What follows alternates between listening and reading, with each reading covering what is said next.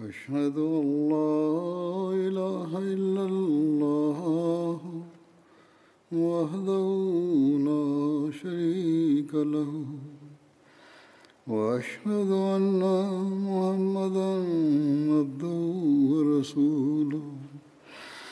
أما بعد فأعوذ بالله من الشيطان الرجيم. بسم الله الرحمن الرحيم. الحمد لله رب العالمين. الرحمن الرحيم. مالك يوم الدين. إياك نعبد وإياك نستعين. اهدنا الصراط المستقيم. صراط الذين أنعمت عليهم غير المغضوب عليهم ولا الضالين.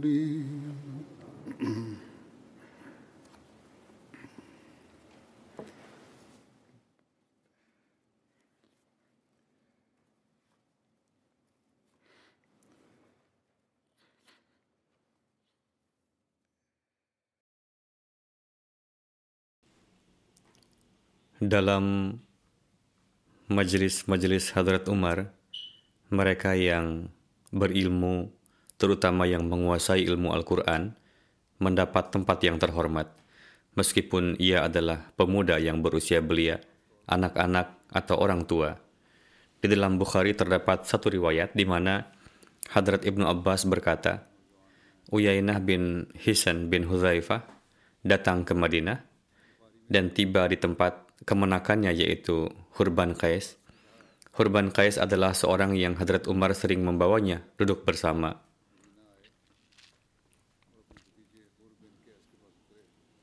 Beliau adalah seorang qari dalam majelis Hadrat Umar.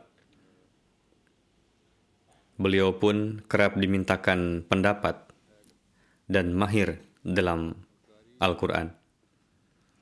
Ada yang tua, ada juga remaja. Uyainah berkata kepada keponakannya, Wahai keponakanku, engkau memiliki kedudukan di sisi pemimpin, yaitu Hadrat Umar. Oleh karena itu, mohonkanlah izin bagi saya untuk menjumpai beliau. Hurban Qais berkata, saya akan memohon izin kepada beliau untuk Anda. Hadrat Ibnu Abbas berkata, Alhasil, Hurban meminta izin untuk Uyainah dan Hadrat Umar pun mengizinkannya. Tatkala Uyainah tiba di hadapan Hadrat Umar, ia berkata, Wahai Ibnu Khattab, mengapa ini terjadi? Demi Allah, tidaklah Anda memberi banyak harta kepada kami, dan tidaklah Anda memutuskan antara kami dengan harta itu secara adil. Mendengar ini, Hadrat Umar pun marah hingga ketika ia hendak berbicara, Hurban bertanya kepada Hadrat Umar, Wahai Amirul Mukminin, Allah Ta'ala telah berfirman kepada Nabi-Nya Sallallahu Alaihi Wasallam, Khudil afwa wa'mur bil ma'rufi wa a'rid anil jahilin. Yakni, wahai Nabi, bersikaplah pemaaf selalu. Perintahkanlah untuk kebajikan dan hindarilah orang-orang yang bodoh. Dan Uyainah ini adalah dari antara orang-orang yang bodoh. Demi Allah, ketika ia membacakan ayat ini di hadapan Hadrat Umar, saat itulah beliau berhenti dan tidak berkata apa pun.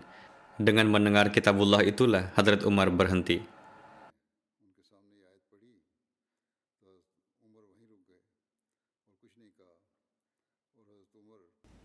Perihal majelis Hadrat Umar, terdapat satu peristiwa yang disampaikan oleh Hadrat Khalifatul Masih yang pertama radhiyallahu anhu. Beliau bersabda, ada sesosok pemimpin yang datang dalam majelis Hadrat Umar. Ia sangat membenci jika ada anak berusia 10 tahun yang duduk bersamanya. Karena apa gunanya para budak di dalam majelis yang istimewa seperti itu? Secara kebetulan, Hadrat Umar tengah marah atas suatu tindakan pemimpin itu. Hadrat Umar memanggil Jalad. Saat itulah anak itu menyeru, Wal kazimin al. Lalu berkata, Wa anil jahilin. Dan ia berkata, Hadha minal jahilin. Saat itu wajah Hadrat Umar telah memerah, namun terdiam. Saat itu saudaranya, yakni saudara pemimpin itu, melihat dan berkata, Lihatlah, budak yang kamu anggap hina itulah yang telah menyelamatkan kamu.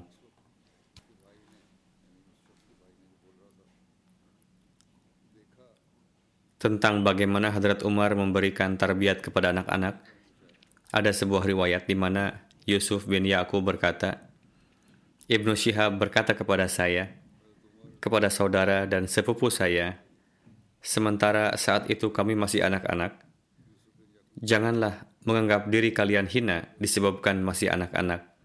Karena bagi Hadrat Umar, jika beliau menghadapi suatu masalah, beliau kerap memanggil anak-anak dan meminta pendapat dari mereka. Beliau melakukan demikian karena beliau ingin mempertajam akal mereka, yakni anak-anak. Dalam perang Uhud, ketika haluan pertempuran berubah, dan kaum muslim harus menanggung banyak kerugian. Saat itu Abu Sufyan berseru hingga tiga kali. Ini tentang bagaimana gejolak yang dimiliki Hadrat Umar. Abu Sufyan berkata, Apakah Muhammad ada di antara kalian? Nabi Shallallahu Alaihi Wasallam melarang para sahabat untuk menjawabnya. Lalu Abu Sufyan berseru tiga kali, Apakah putra Abu Kahafah, yakni Abu Hadrat Abu Bakar ada di antara kalian? Lalu ia berseru tiga kali, apakah ada putra Khattab, yakni Hadrat Umar di antara kalian? Lalu ia kembali ke teman-temannya dan berkata, mereka semua sudah terbunuh. Mendengar ini, Hadrat Umar tidak dapat lagi menahan diri dan berkata, Wahai musuh Allah, demi Allah, kalian telah berkata dusta. Nama-nama yang kamu sebutkan tadi semuanya masih hidup, dan atas kerugian ini masih akan ada banyak pembalasan untukmu. Abu Sufyan berkata, perang ini adalah pembalasan untuk perang Badar, dan perang adalah seperti genderang, kadang kemenangan berpihak ke sini dan kadang ke sana. Lalu, tentang bagaimana kehati-hatian Hadrat Umar dalam penjagaan dan pengawasan harta Baitul Mal, ada sebuah riwayat di mana Zaid bin Aslam berkata, Hadrat Umar bin Khattab meminum susu. Beliau menyukainya. Yakni ada yang memberi susu kepada Hadrat Umar. Beliau meminumnya dan menyukainya. Hadrat Umar bertanya kepada orang yang memberi susu itu, dari mana susu ini datang? Orang itu menjawab kepada beliau bahwa ia pergi ke suatu mata air yang namanya pun ia sebutkan dan di sana orang-orang tengah memberi minum kepada unta-unta hasil zakat. Lalu mereka memerah susu unta itu untuk saya. Lalu saya memasukkannya ke dalam kendi yang saya gunakan untuk meminum air ini. Hadrat Umar bin Khattab memasukkan jari beliau ke mulut dan memuntahkan susu itu. Beliau bersabda, ini adalah harta dari zakat. Saya tidak akan meminumnya. Putra Bara bin Ma'rur menyampaikan, suatu hari Hadrat Umar keluar dari rumah, lalu pergi ke atas mimbar. Saat itu beliau sedang sakit dan beliau diberikan resep madu untuk penyakit beliau itu. Di Baitul Mal ada kendi yang menyimpan madu. Hadrat Umar berkata, jika Anda sekalian mengizinkan, saya akan mengambil darinya, karena ini adalah haram bagi saya. Maka orang-orang pun memberikan izin kepada beliau tentang ini. Mengenai bagaimana tingginya penjagaan beliau terhadap harta Baitul Mal, ada sebuah peristiwa yang sebelumnya pun telah saya sampaikan, di sini secara singkat saya sampaikan lagi. Suatu ketika di siang hari yang sangat terik, Hadrat Umar menggiring dua unta yang tertinggal di belakang, lalu membawanya ke tempat penggembalaan agar jangan sampai unta itu hilang ke sana kemari. Tatkala Hadrat Utsman melihatnya secara kebetulan, beliau berkata, pekerjaan ini bisa dilakukan orang lain. Tuan, masuklah kemari untuk berteduh. Hadrat Umar bersabda, Anda duduk dan meneduhlah dengan tenang karena ini adalah tugas saya dan sayalah yang akan melakukannya. Terkait peristiwa ini, Hadrat Muslim Maud menjelaskan sebagai berikut. Allah Ta'ala sesuai dengan janjinya telah memberikan harta dan perbendaharaan, telah memberikan kemuliaan dan kehormatan kepada kaum muslim. Namun mereka tidak lalai terhadap Islam. Huzur bersabda, apa pun yang ada pada Anda sekalian, janganlah melalaikan dari agama Anda. Janganlah melalaikan dari ajaran Islam. Janganlah melalaikan dari tanggung jawab Anda. Lalu Huzur bersabda, Hadrat Utsman menyampaikan, satu saat saya tengah duduk di luar di pondok, saat itu sangat terik hingga tidak kuasa untuk membuka pintu sekalipun. Seketika khadim saya berkata, lihatlah ada seseorang di luar yang berkeliling di terik yang panas. Beberapa saat kemudian orang itu ada di dekat pondok saya dan saya melihat bahwa beliau adalah Hadrat Umar. Melihat beliau, saya sontak gelisah dan keluar lalu berkata, akan ke mana Tuan di tengah terik demikian ini?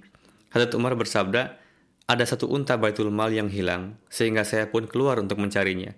Selanjutnya Hadrat Muslim Ma'ud menulis, Allah Ta'ala berfirman, Alal ara'iki yanzurun. Yakni mereka memang ada di singgah sana, namun setiap saat mereka bekerja untuk mengawasi. Segala nikmat dan kenyamanan dunia tidak akan membuat mereka lalai. Mereka tidaklah tidur di dalam araik, yaitu singgah sana namun mereka terus terjaga dan mengawasi. Mereka akan menjaga hak-hak semua orang, dan mereka akan terus memenuhi kewajiban-kewajiban yang telah ditetapkan untuk mereka dengan sangat baik. Tentang menegakkan persamaan, diriwayatkan dari Sa'id bin Musayyib bahwa ada seorang Yahudi dan seorang Muslim yang tengah saling bertengkar datang menemui Hadrat Umar Hadrat Umar mengetahui bahwa orang Yahudi itulah yang berada di pihak yang benar. Maka beliau memberi keputusan sesuai dengannya. Lalu Yahudi itu berkata, Demi Allah, Anda telah memberikan keputusan yang sebenarnya. Diriwayatkan dari Hadrat Anas bahwa ada seseorang dari Mesir datang bertemu Hadrat Umar dan berkata, Wahai Amirul Mukminin, saya memohon perlindungan Tuhan dari ketidakadilan. Hadrat Umar bersabda, Anda telah menemukan tempat perlindungan yang tepat. Ia berkata, saya telah berlomba lari dengan putra Amr bin As dan saya mendahuluinya. Atas hal ini, ia mencambuk saya dan berkata, saya adalah putra seorang terhormat. Bagaimana bisa kamu berani mendahului saya? Mendengar hal ini, Hadrat Umar menulis surat kepada Hadrat Amr bin As dan beliau memerintahkan Hadrat Amr dan putranya untuk menemuinya. Hadrat Amr bin As pun datang, lalu Hadrat Umar bersabda, Mana orang Mesir itu? Ambillah cambuk dan pukullah dia. Ia pun mulai memukulnya, yaitu memukul putra Hadrat Amr bin As. Hadrat Umar bersabda kepada orang Mesir itu, pukullah putra orang yang terhormat itu. Hadrat Anas menjelaskan, ia pun memukulnya, dan kami lega melihat ia dapat memukulnya. Ia terus memukulnya hingga kami berharap agar ia menyudahi pemukulannya itu. Lalu Hadrat Umar berkata kepada orang Mesir itu, pukullah kepala Hadrat Amr bin As. Orang Mesir itu menjawab, Wahai Amirul Mukminin, putranya lah yang telah memukuli saya dan saya telah mengambil balas. Lalu Hadrat Umar berkata kepada Hadrat Amr bin As, Sejak kapan Anda memperlakukan orang-orang sebagai budak? Sementara ibu-ibu mereka telah melahirkan mereka sebagai orang-orang yang merdeka. Hadrat Amr bin As menjawab, Wahai Amirul Mukminin, saya sama sekali tidak tahu peristiwa itu dan tidak pula orang Mesir itu pernah datang menemui saya. Suatu saat Hadrat Umar menerima beberapa harta, lalu beliau hendak membagi harta itu kepada semua orang. Orang-orang lalu menunggu dengan ramai. Hadrat Sa'ad bin Waqas maju ke depan seraya menghalangi orang-orang hingga ia tiba di hadapan Hadrat Umar. Hadrat Umar menderanya satu kali dan berkata, Di bumi ini Anda tidak takut akan wakil Allah dan Anda memotong kerumunan lalu maju ke depan. Atas hal ini, saya berpikir untuk menyampaikan kepada Anda bahwa wakil Allah sama sekali tidak takut kepada Anda. Berkenaan dengan betapa gigihnya semangat yang dimiliki Hadrat Umar, terdapat satu riwayat dalam hal ini. Suatu kali dalam sebuah khutbah, Hadrat Umar bersabda, Wahai segenap manusia, jika ada di antara kalian yang melihat sesuatu kebengkokan pada diri saya, maka luruskanlah itu. Ada seorang yang berdiri dan berkata, jika kami melihat suatu kebengkokan pada Tuhan, maka kami akan meluruskannya dengan pedang kami. Hadrat Umar berkata, segala puji bagi Allah karena dia telah melahirkan juga di dalam umat ini orang yang akan meluruskan kebengkokan Umar dengan pedangnya. Hadrat Umar seraya berkhutbah bersabda, tolonglah saya dengan cara memerintahkan saya pada kebaikan, melarang saya dari keburukan, dan memberi nasihat kepada saya. Kemudian di satu kesempatan lain Hadrat Umar bersabda, Menurut saya, orang yang paling disenangi adalah orang yang memberitahukan saya akan kelemahan-kelemahan saya.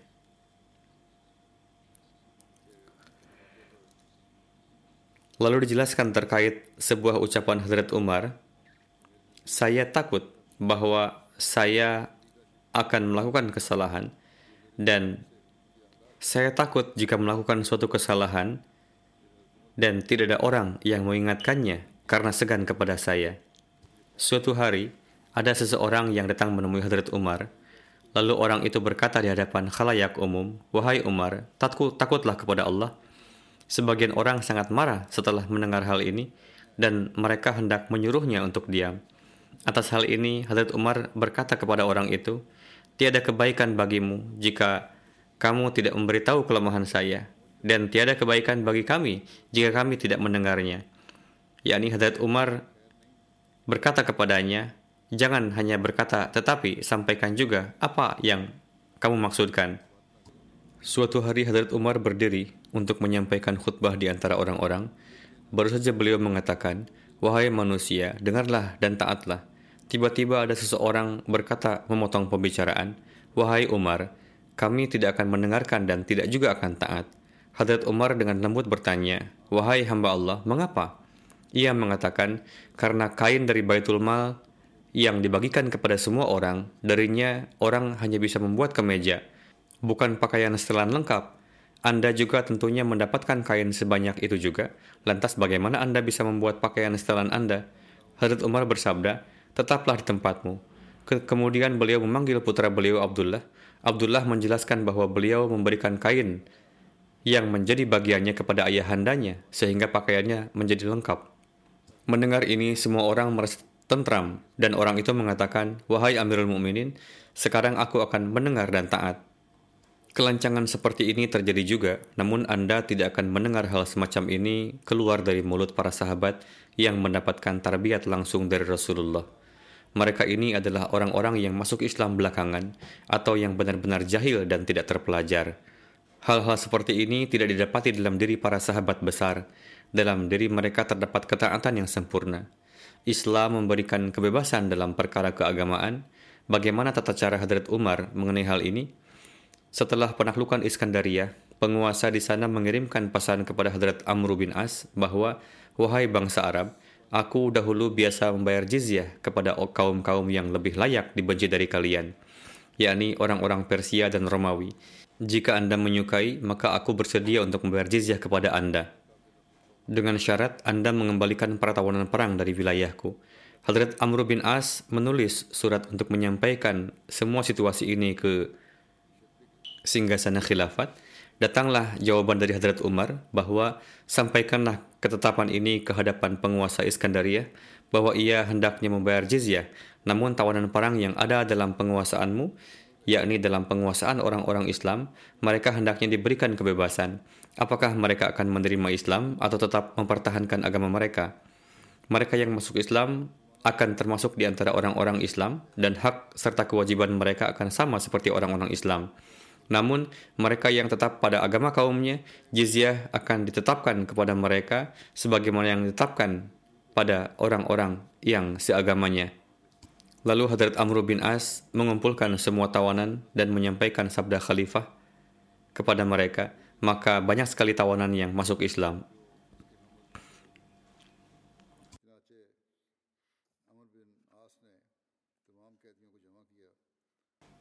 Dalam hal kebebasan beragama, beliau sangat berhati-hati.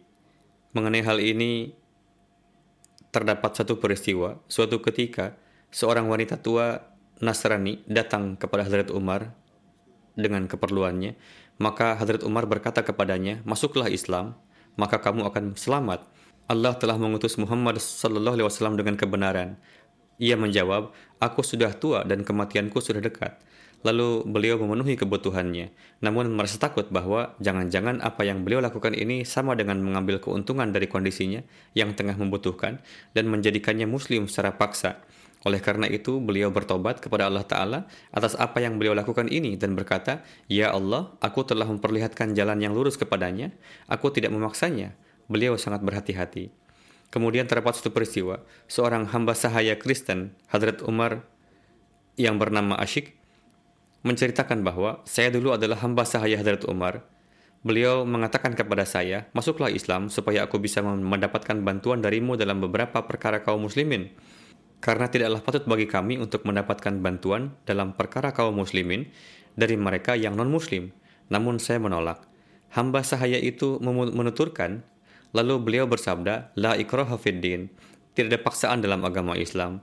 Ketika kewafatan beliau telah dekat, maka beliau memerdekakan saya dan berkata, Pergilah ke mana pun kamu mau.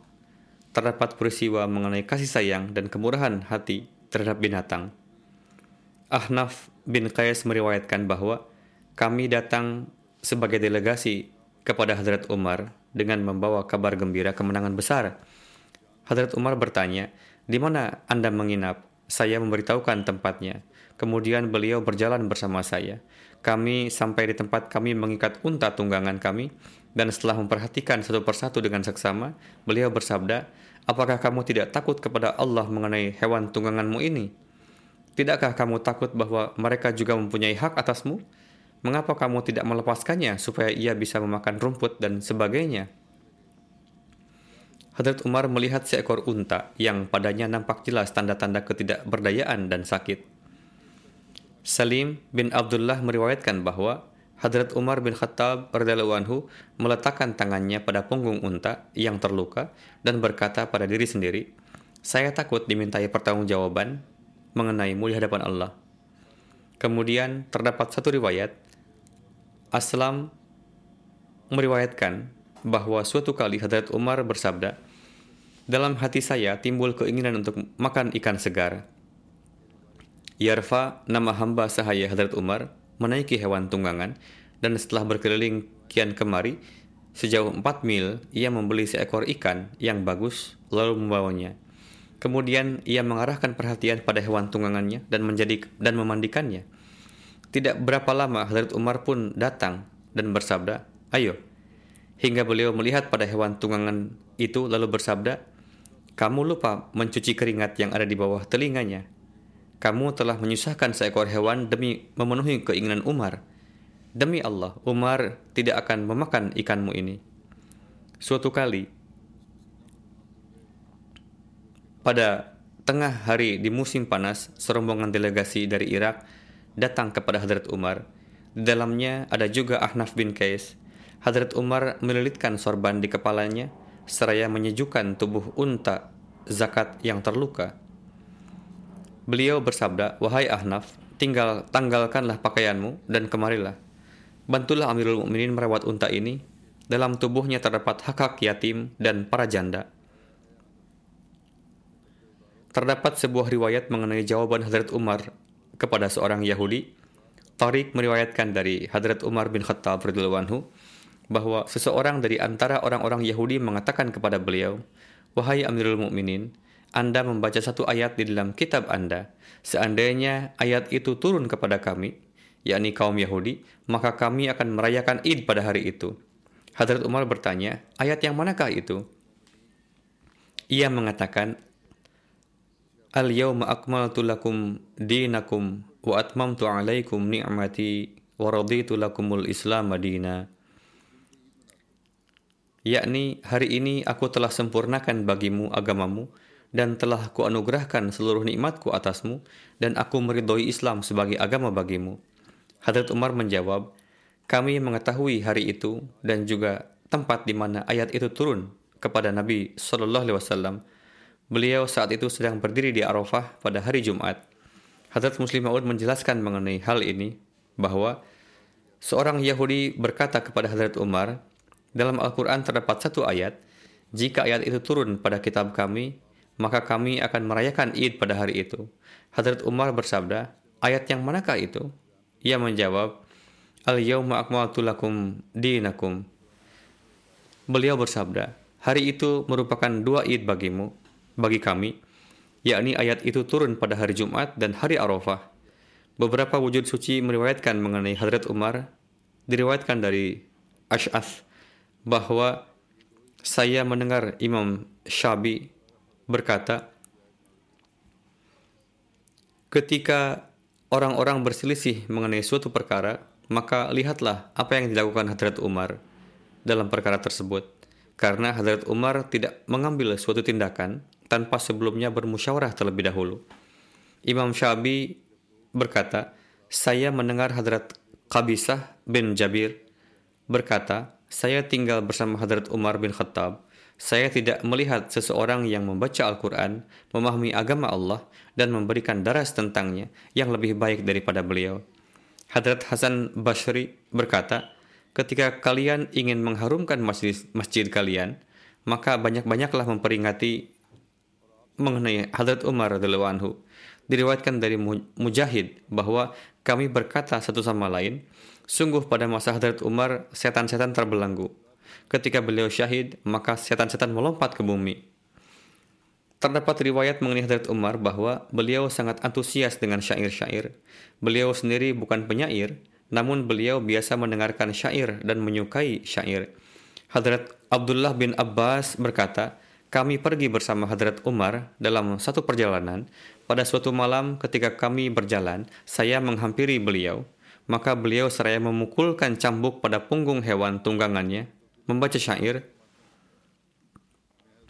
Kadzabtum wa baitillah yaqtulu Ahmad walamma naza'in dunahu wa nadil wa nuslimuhu hatta nasru hawla wa nadhalu an abna'ina wal halail Demi Ka'bah, engkau berkata dusta. Hadrat Ahmad Sallallahu Alaihi Wasallam tidak akan bisa syahid selama kami belum memperlihatkan kemampuan menombak dan memainkan pedang untuk melindungi beliau. Kami tidak akan meninggalkan beliau sampai kami terbunuh dalam pertempuran di dekat beliau dan melupakan anak-anak serta keluarga kami. Wama hamalt naqatin fawqa rahliha abarra'u wa fi zimmatan min Muhammad. Seekor unta betina tidak akan membawa di punggungnya seorang manusia yang berbuat kebaikan dan menepati janji melebihi hadrat Muhammad sallallahu alaihi wasallam.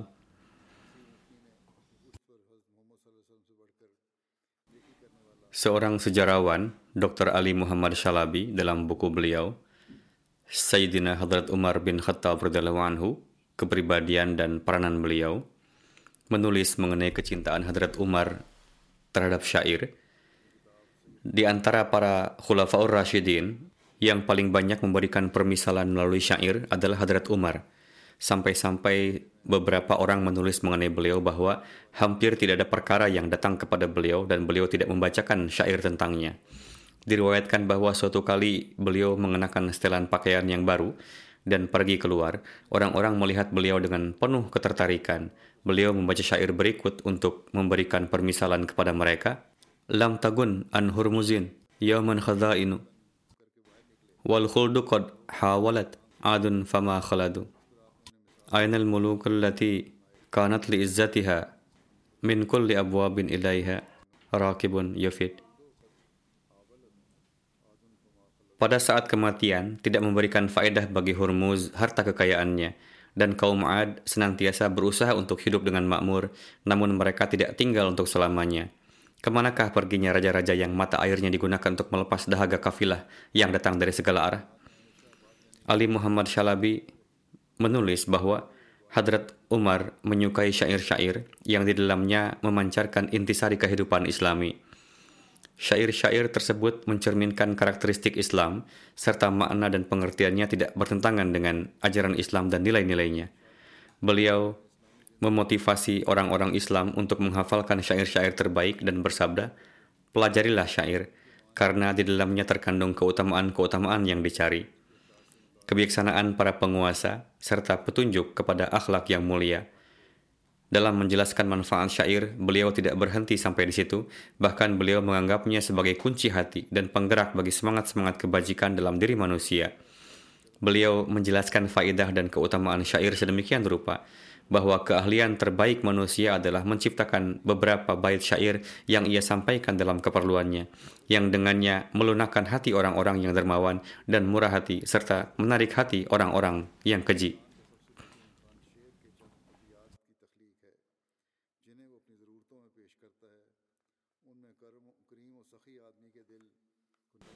Beliau juga cukup gemar menghafal syair-syair kuno dari masa jahiliyah karena syair-syair ini erat kaitannya dengan memahami kitab ilahi. Beliau bersabda, hafalkanlah oleh kalian diwan kalian dan jangan tersesat. Hadirin bertanya kepada beliau, manakah yang dimaksud diwan kami? Hadrat Umar bersabda, syair-syair masa jahiliyah. Di dalamnya terkandung tafsir kitab kalian, yakni Al-Quran, dan makna dari kalam kalian. Sabda beliau ini sesuai dengan pernyataan murid beliau dan ahli tafsir Al-Quran Abdullah bin Abbas yang mana beliau mengatakan bahwa ketika kalian membaca Al-Quran dan tidak bisa memahaminya, maka carilah makna dan pengertiannya dalam syair-syair Arab karena syair adalah diwan orang-orang Arab.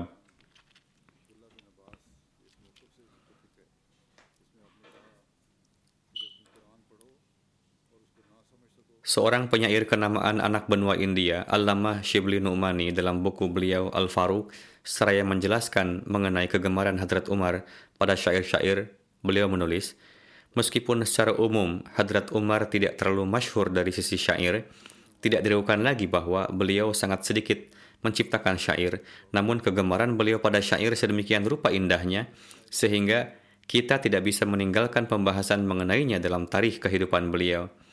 Beliau banyak menghafal karya-karya para penyair Arab kenamaan dan beliau memiliki pendapat khusus tentang karya-karya para penyair. Para sastrawan pada umumnya mengakui bahwa di masa beliau tidak ada yang lebih banyak membaca syair dari beliau. Jahid dalam bukunya Al-Bayanu wat Tabayyin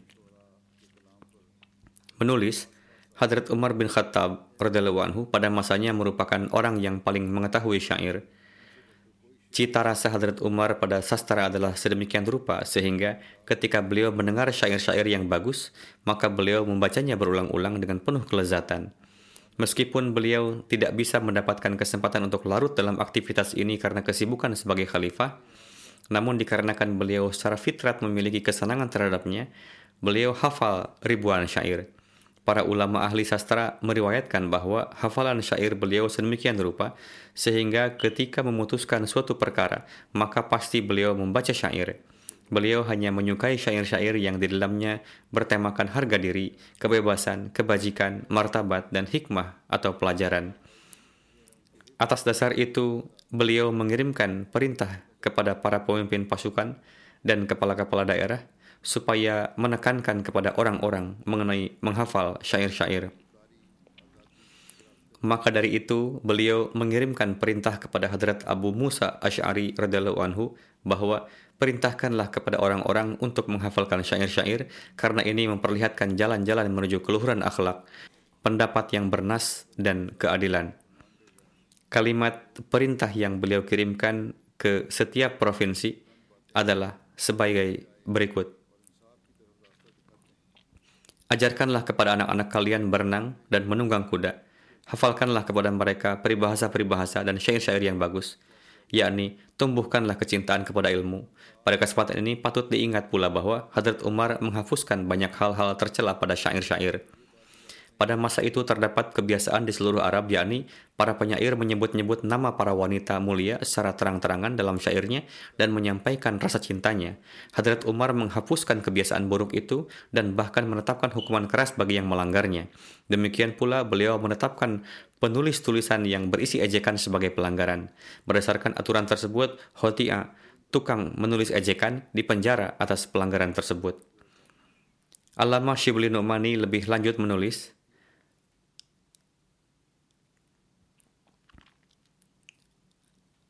Penyair terbesar pada zaman itu adalah Mutammin bin Numairah yang mana saudaranya telah terbunuh secara tidak sengaja oleh Hadrat Khalid pada masa Hadrat Abu Bakar. Kejadian tersebut telah membuatnya terpukul sedemikian rupa sehingga ia selalu menangis dan mengutarakannya dalam syair ratapan. Mutammim hadir ke hadapan Hadrat Umar, lalu Hadrat Umar memintanya untuk membacakan syair ratapannya. Lalu ia membacanya. Hadrat Umar bersabda padanya, jika seandainya saya dapat mengungkapkan syair ratapan seperti itu, maka saya akan mengungkapkannya untuk saudara saya Zaid. Mutamim berkata, Wahai Amirul Mukminin, jika saja saudara saya terbunuh seperti halnya saudara tuan, yakni mati syahid, maka sekali-kali saya tidak akan meratapinya. Hadrat Umar selalu bersabda, tidak ada yang takziah bersama dengan saya seperti yang telah dilakukan oleh Mutamim. Berkenaan dengan keutamaan dan akhlak mulia Hadrat Umar, Hadrat Masih Maud Islam bersabda, beberapa peristiwa nubuatan yang diharapkan penzahirannya satu kali saja itu zahir secara bertahap atau zahir dengan perantaraan seseorang sebagaimana nubuatan Nabi kita Shallallahu Alaihi Wasallam berikut ini. Kunci-kunci khazanah Kaisar dan Kisra akan diberikan di tangan beliau Shallallahu Alaihi Wasallam. Padahal jelaslah bahwa sebelum tergenapinya nubuatan tersebut, Hadrat Rasulullah telah lebih dulu wafat, sehingga beliau tidak melihat khazanah kaisar maupun Kisra, tidak juga kunci-kuncinya. Namun karena telah ditakdirkan bahwa Hadrat Umar akan mendapatkan kunci-kunci tersebut, karena wujud Hadrat Umar secara zilli atau bayangan seolah-olah merupakan wujud Rasulullah. Untuk itu, dalam alam wahyu, tangan Hadrat Umar dinyatakan sebagai tangan Nabi Allah Sallallahu Alaihi Wasallam. Selanjutnya, Hadrat Masih Maud Islam bersabda, keyakinan berikut adalah penting, yakni Hadrat Siddiq Akbar radhiyallahu anhu, Hadrat Faruk Umar radhiyallahu anhu, Hadrat Zun Nurain, dan Hadrat Ali Murtadha radhiyallahu anhu, kesemuanya benar-benar merupakan wujud terpercaya dalam agama. Abu Bakar radhiyallahu anhu yang merupakan orang kedua dalam Islam, begitu juga Hadrat Umar Faruk dan Hadrat Utsman radhiyallahu anhu jika tidak ada amin, yakni orang yang terpercaya sejati dalam agama ini, maka pada hari ini akan sulit bagi kita untuk menyatakan suatu ayat Al-Quran berasal dari Allah Ta'ala.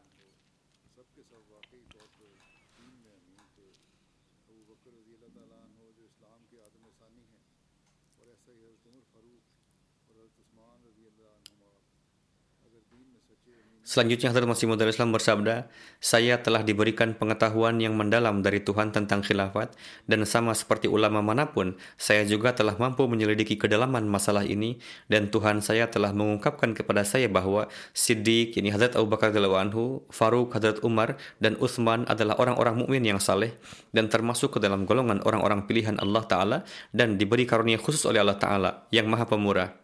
Selain itu, banyak orang bijak telah menjadi saksi atas kebajikan mereka. Mereka meninggalkan tanah mereka untuk keridaan Allah Ta'ala yang maha suci dan maha mulia. Mereka masuk ke dalam tungku pertempuran dan tidak memperdulikan terik siang hari setiap musim panas atau dinginnya malam setiap musim dingin. Mereka berbaris maju di jalan agama layaknya pemuda, tidak condong kepada orang-orang mereka sendiri atau orang lain. Mereka mengucapkan selamat tinggal pada segalanya, semua demi Tuhan semesta alam. Perbuatan mereka dijiwai dengan aroma wangi dan dalam amalan mereka ada keharuman. Semua ini mengarahkan pada kebun-kebun derajat martabat mereka dan kebun-kebun amalan mereka. Demikian pula angin sepoi-sepoi aromatik dari zafir yakni angin yang lembut dan harum, mengungkapkan kualitas mereka dan cahayanya menjadi nyata bagi kita dengan segala pancarannya. Oleh karena itu, kalian harus mengetahui derajat mereka yang termasyur dari aroma wanginya, dan jangan tergesa-gesa dalam mengikuti orang-orang yang berpikiran buruk, dan jangan hanya mengandalkan riwayat-riwayat tertentu saja, karena di dalamnya penuh dengan racun dan dilebih-lebihkan dan tidak dapat dipercaya. Banyak dari riwayat-riwayat itu seperti angin yang kuat dan merusak dan seperti kilat yang menipu seseorang untuk berpikir akan ada hujan. Karena itu bertakwalah kepada Allah Ta'ala dan jangan ikuti riwayat-riwayat seperti itu. Hadrat Masih Maud Islam bersabda, dan aku bersumpah demi Allah, sesungguhnya Allah telah menjadikan syekhain yakni Hadrat Abu Bakar dan Hadrat Umar, dan yang ketiganya Hadrat Utsman, Dhun Nurain, ketiganya sebagai pintu gerbang Islam dan menjadikannya sebagai pasukan pembuka jalan bagi sebagai bagi sebaik-baik makhluk Muhammad Rasulullah SAW, maka barang siapa mengingkari kemuliaan mereka, meremehkan ilmu-ilmu mereka dan tidak bersikap santun kepada mereka, bahkan menghinakan, gemar mencerca mereka dan bermulut lancang kepada mereka, maka aku khawatir akan akhir kehidupan yang buruk dan kerusakan iman orang seperti itu. Barang siapa yang menyakitinya, melaknatnya dan menuduhnya, maka semua itu akan mengakibatkan kerasnya hati mereka dan timbulnya murka Tuhan yang Maha Rahman. Berkali-kali saya saksikan dan telah saya sampaikan secara terang-terangan bahwa menaruh kebencian dan kedengkian kepada para sadat merupakan penyebab terbesar bagi terputusnya jalinan dengan Allah yang menzahirkan segala keberkatan. Barang siapa yang memusuhi mereka, maka semua jalan rahmat dan kasih sayang akan ditutup bagi orang yang seperti itu. Baginya pintu ilmu dan ma'rifat tidak akan dibukakan, dan Allah Ta'ala akan membiarkan mereka terdampar dalam kelezatan dan syahwat dunia, lalu menjatuhkan mereka ke dalam jurang hawa nafsu, dan Allah akan menjauhkan dan meluputkan mereka dari haribaannya. Para khulafa Rashidin telah disakiti, sebagaimana para nabi telah disakiti mereka telah dicaci maki sebagaimana para nabi pun telah dicaci maki. Dengan demikian terbuktilah mereka telah menjadi pewaris para nabi. Maka pada hari kiamat mereka berhak mendapatkan ganjaran sebagaimana para imam dan pemimpin kaum dan agama terdahulu. Sesungguhnya, seorang mukmin apabila dikutuk dan dikafirkan tanpa kesalahan ataupun dicaci tanpa suatu alasan yang benar, maka ia akan seperti halnya para nabi dan para wali. Orang mukmin semacam itu akan diberi ganjaran seperti halnya para nabi dan para rasul. Tidak diragukan lagi bahwa mereka termasuk orang-orang yang mengikuti jejak langkah agung khairul anbiya, yakni sebaik-baik para nabi, dan masuk kepada umat yang mulia, sebagaimana zat yang maha tinggi telah memuji mereka dan mendukung mereka dengan ruhnya, sebagaimana dia telah mendukung setiap orang-orang yang menjadi pilihannya. Cahaya-cahaya kebenaran dan refleksi-refleksi kesucian mereka sungguh telah nampak jelas laksana sinar yang terang benderang sehingga jelaslah bahwa mereka adalah orang-orang yang benar. Allah ridho atas mereka dan mereka pun ridho padanya. Dia telah mengaruniai mereka dengan karunia-karunia yang belum pernah diberikan kepada umat sebelumnya.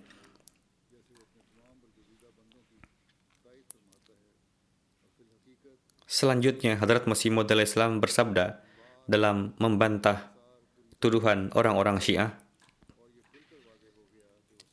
Di antara orang-orang Syiah yang berpandangan bahwa Hadrat Abu Bakar As-Siddiq radhiyallahu anhu dan Hadrat Umar Al-Faruq radhiyallahu anhu telah merampas hak dan menzalimi Hadrat Ali Murtadha radhiyallahu anhu dan Hadrat Fatimah Az-Zahra radhiyallahu anha. Orang-orang Syiah semacam itu telah meninggalkan keadilan dan menyenangi kesewenang-wenangan. Mereka telah berjalan di atas jalan orang-orang yang berbuat aniaya. Sesungguhnya mereka yang telah meninggalkan negeri, kampung halaman, harta dan perbendaharaan mereka demi Allah dan Rasulnya, dan mereka telah disakiti oleh para kufar Quraisy dan diusir dari rumah oleh para pengacau, akan tetapi mereka tetap bersabar sebagaimana orang-orang baik yang telah dizalimi kaumnya. Meskipun telah dijadikan sebagai khalifah, namun mereka tidak pernah memenuhi rumah-rumah mereka dengan perak, pengawal, dan mereka tidak mewariskan kepada putra-putri mereka emas dan perak. Sebaliknya mereka telah menyerahkan apa yang mereka peroleh ke Baitul Mal. Mereka tidak menjadikan anak-anak mereka sebagai khalifah yang akan menggantikan mereka sebagaimana orang-orang duniawi dan mereka yang telah menyimpang dari kebenaran.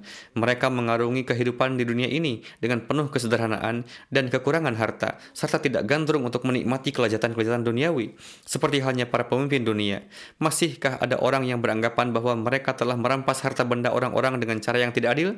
Apakah dalam diri mereka ada kecenderungan untuk merampas atau menyerobot hak orang lain? Apakah itu pengaruh dari pergaulan suci dengan hadrat Rasulullah SAW? Padahal Allah Ta'ala, Rabb semesta alam telah menyampaikan pujian atas mereka.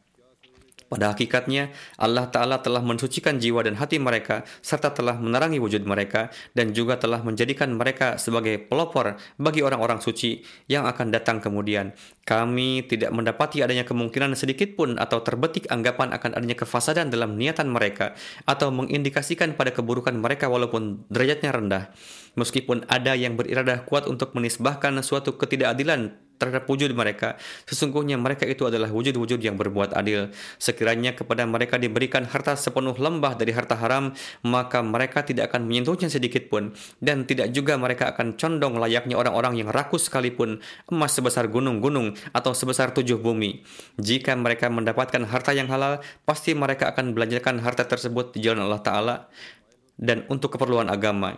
Maka bagaimana mungkin kita menuduh bahwa mereka telah membuat marah Hadrat Fatimah Zahra radhiyallahu anha demi untuk mempertahankan beberapa batang pohon lalu menyakiti buah hati Nabi SAW layaknya para pengacau. Tidak demikian, melainkan mereka itu memiliki niatan baik dan teguh melangkah di atas kebenaran dan dari sisi Allah Ta'ala turun rahmat atas mereka dan Allah maha mengetahui keadaan batin orang-orang muttaki. Hadrat Masih Maud Islam lebih lanjut bersabda, yang benar adalah bahwa baik Abu Bakar Siddiq radhiyallahu anhu dan Umar Faruq radhiyallahu anhu keduanya termasuk di antara para sahabat terkemuka. Mereka berdua tidak pernah menunjukkan kelemahan dalam memenuhi hak. Kebenaran adalah cara hidup mereka dan menegakkan keadilan adalah tujuan mereka. Mereka akan dengan hati-hati merenungkan masalah dan menyelidiki jauh ke dalam seluk-beluknya memenuhi keinginan duniawi tidak pernah menjadi tujuan mereka. Mereka mengabdikan diri dalam ketaatan kepada Allah. Saya belum pernah melihat orang yang mengambil bagian dari berkah yang begitu besar dan mendukung agama Nabi Sallallahu Alaihi Wasallam lebih dari Syekhain yaitu Abu Bakar dan Umar radhiyallahu anhum. Dalam kepatuhan mereka kepada matahari spiritual untuk seluruh umat manusia yaitu Muhammad Sallallahu Alaihi Wasallam bahkan lebih cepat dari bulan. Mereka sepenuhnya mengabdikan diri dalam cinta mereka untuk beliau sallallahu alaihi wasallam dan untuk menegakkan kebenaran. Mereka dengan senang hati menanggung setiap kesulitan demi Nabi sallallahu alaihi wasallam yang tidak ada duanya. Mereka rela dan dengan senang hati menanggung setiap penghinaan. Pada saat berperang melawan pasukan kafir, mereka berdiri dengan gagah berani seperti singa hingga Islam menang dan barisan musuh menderita kekalahan. Syirik dihapuskan dan dimusnahkan secara total dan matahari rohani bangsa dan iman mulai bersinar mereka berdua memberikan pengabdian yang sangat baik terhadap agama mereka dan memberikan umat Islam keunggulan dan bantuan sedemikian rupa sehingga tempat peristirahatan terakhir mereka adalah kedekatan dengan wujud sebaik-baik Rasul, Khairul Mursalin. Hal ini berkat karunia Allah Ta'ala yang dari pandangannya tidak ada orang yang saleh tersembunyi dan sesungguhnya semua karunia adalah milik Allah dan dia memberikannya kepada siapa pun yang dia kehendaki. Orang yang mengembangkan ikatan dengan Tuhan dengan penuh pengabdian tidak akan pernah menghadapi kehancuran sekalipun seluruh dunia menentangnya. Mereka yang berusaha untuk membangun ikatan dengan Allah Ta'ala tidak pernah mengalami kesulitan atau kerugian dan Allah tidak meninggalkan hamba-hambanya yang benar. Allahu Akbar. Betapa besar keikhlasan dan pengabdian kedua orang ini, yaitu Hadrat Abu Bakar dan Hadrat Umar. Keduanya dimakamkan di kuburan yang diberkati sehingga jika Musa dan Isa masih hidup hari ini, mereka akan mengungkapkan keinginan tulus mereka untuk dimakamkan di sana. Namun, kedudukan seperti itu tidak pernah diberikan hanya karena kerinduan atau keinginan yang tulus, melainkan ini merupakan rahmat abadi yang dianugerahkan dari Tuhan pemilik kehormatan, dan rahmat ini hanya diberikan kepada mereka yang diberikan nikmat ilahinya sejak awal. Inilah orang-orang yang pada akhirnya ditutupi oleh kain karunia ilahi. Hadrat Masih Maud Islam kemudian bersabda, apa pun yang menjadi Islam sepeninggal Nabi Sallallahu Alaihi Wasallam adalah karena tiga sahabat. Apa pun yang Hadrat Umar capai yang merupakan pencapaian besar tidak dapat menutupi apa yang telah dicapai oleh Siddiq Akbar, yakni Hadrat Abu Bakar, karena Siddiq Akbar yang membuka jalan menuju kesuksesan dan menghilangkan selisih pendapat yang besar. Cobaan yang harus dihadapi Hadrat Abu Bakar pada masanya tidak pernah dihadapi oleh Hadrat Umar. Oleh karena itu, Abu Bakar Siddiq membuka jalan, di mana Hadrat Umar kemudian membuka pintu untuk kesuksesan lebih lanjut. Hadrat Mauli Abdul Karim radhiyallahu anhu menulis di satu tempat sehubungan dengan keadaan hati Hadrat Masih Maud salam, cinta dan rasa hormat beliau kepada Nabi suci sallallahu alaihi wasallam dan dua sahabat yakni Hadrat Abu Bakar dan Hadrat Umar radhiyallahu anhu.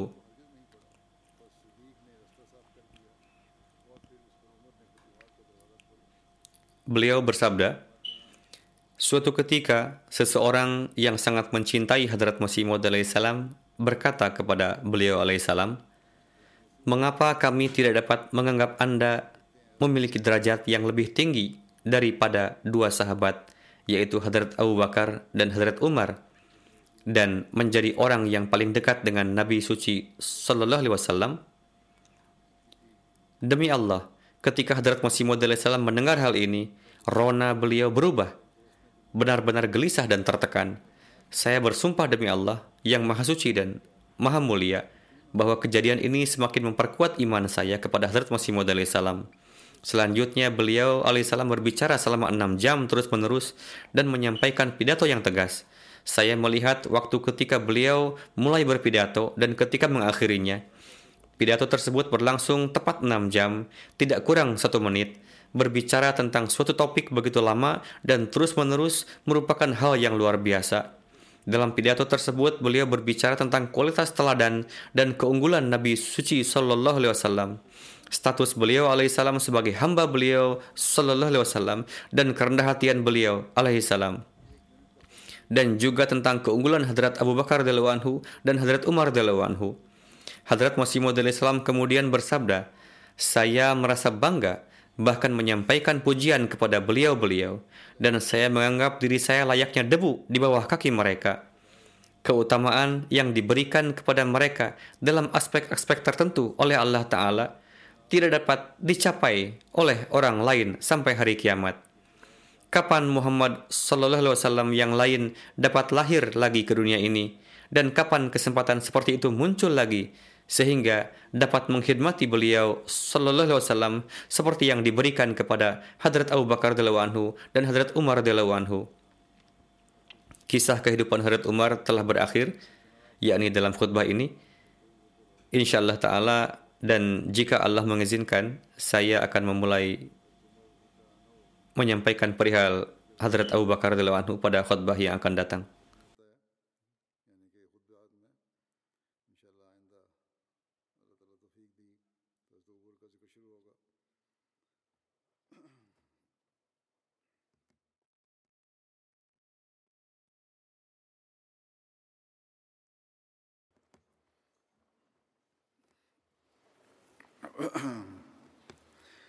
الحمد لله الحمد لله نحمده ونستعينه ونستغفره ونؤمن به ونتوكل عليه ونعوذ بالله من شرور أنفسنا ومن سيئات أعمالنا. من يهده الله فلا مضل له ومن يضلل فلا هادي له. ونشهد أن لا إله إلا الله. ونشهد أن محمدا عبده ورسوله. عباد الله رحمكم الله. إن الله يأمر بالعدل واللسان وإيتاء ذي القربى وينهى عن الفحشاء والمنكر والبغي يعظكم لعلكم تذكرون. اذكروا الله يذكركم وادعوه يستجب لكم ولذكر الله أكبر.